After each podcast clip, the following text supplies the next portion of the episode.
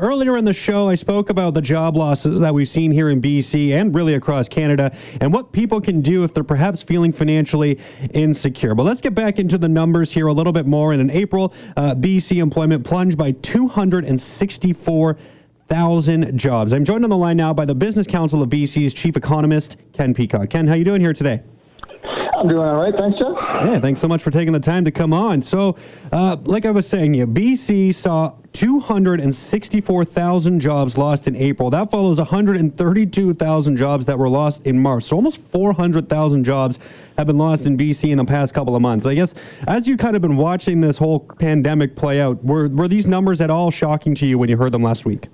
Uh, yeah, a great question. So as we watched this play out, we looked at the March employment numbers, and I don't want to get into too much detail, but but just so your listeners know, Stats Statistics Canada did that survey kind of in the, the latter part of March, and that's the same time we saw sort of the consumer faces, facing businesses be shut down. So we were confident that the March survey wasn't going to capture all the job losses. Thus, we expected a bigger number in April. I was sort of expecting a somewhat bigger number. I was surprised when the job loss number doubled between March and April, taking it up to a two month total of 400,000, as you indicated. It, it, was a bit surprising. It, it's almost breathtaking, takes your breath away.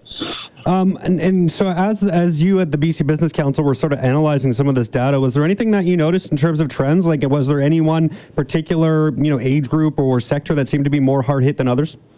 Well, that's uh, sure. There, there are. I mean, there's many dimensions to speak about. I, you know, it's. Uh, I think these numbers are hard for people to comprehend. I, you know, the the 400,000 translates into a 15% decline. That's a huge downward movement when you consider a good year of job growth is two, two and a half percent. Like if we achieve that on a, on a regular year, that's like, okay, that's a respectable increase. So when you see a 15% decline in two months, it's huge. That is equates to 14 years uh, of growth in BC uh, evaporating in, in two months.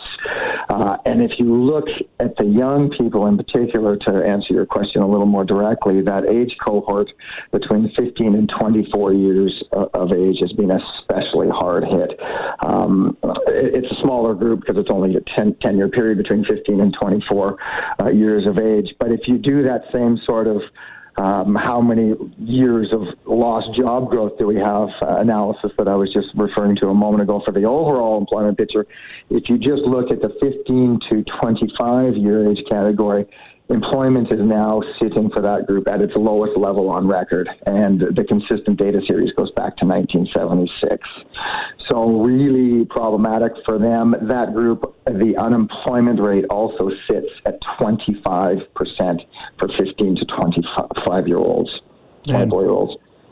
That's crazy when you're talking about 14 years of job growth has basically been evaporated in a matter of two months. That's staggering when you put it in, in those terms. I guess as we're into May here and, and, you know, we're talking about some restart of the economy, even if it is, uh, you know, in, in, small baby steps that we're going to be taken. Um, which I would imagine things are going to look a little better. Do you think we'll see some recovery as we do these numbers again um, in June?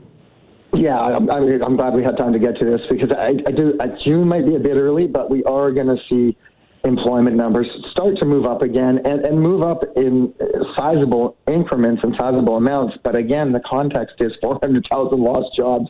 So even if we regain half, we're still really, really uh, underwater. And, and it, you know, we just I just wrote up a blog on, on this subject, and I didn't really know how to conclude it or wrap it up because you know I, I think we are going to see a rebound in employment, but at the same time, the reopening is going to be mixed.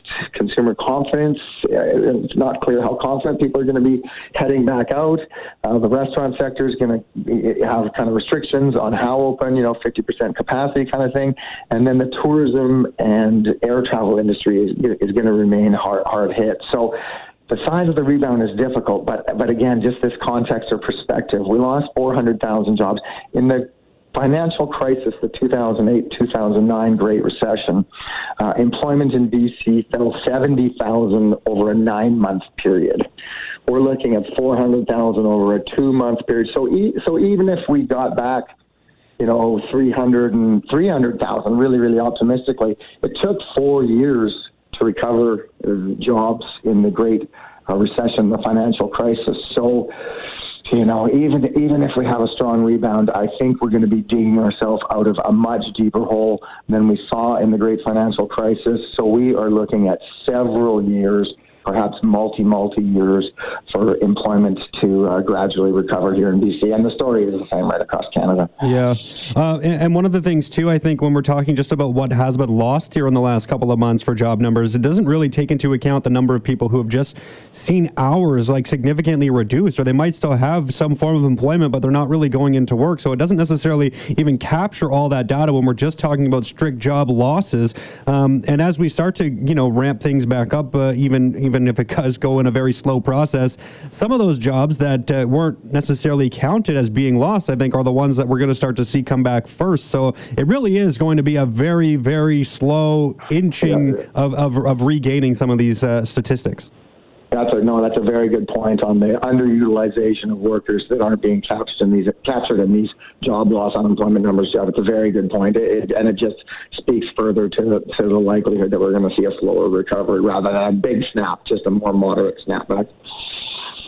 All right, Ken. Well, I got to say, uh, you know, just thanks so much for taking the time to come on. I, I really appreciate you coming on and, and, speaking to some of these numbers. They're just, they're they're crazy to look at when you put them right in front of you. And you know, I hear them sometimes. I was hearing them last week, and it, it sort of blew my mind. But as I started to really read them and and start to break it down by month by month, and then when you talk about how this compares to just some some historical data, it, it really is shocking. But uh, I really appreciate the, taking the time to come on and, and speak to some of this. Thank you so much.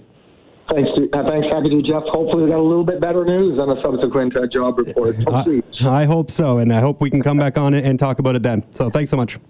Thanks, Jeff. All right, that's Ken Peacock, the uh, chief economist with the BC Business Council.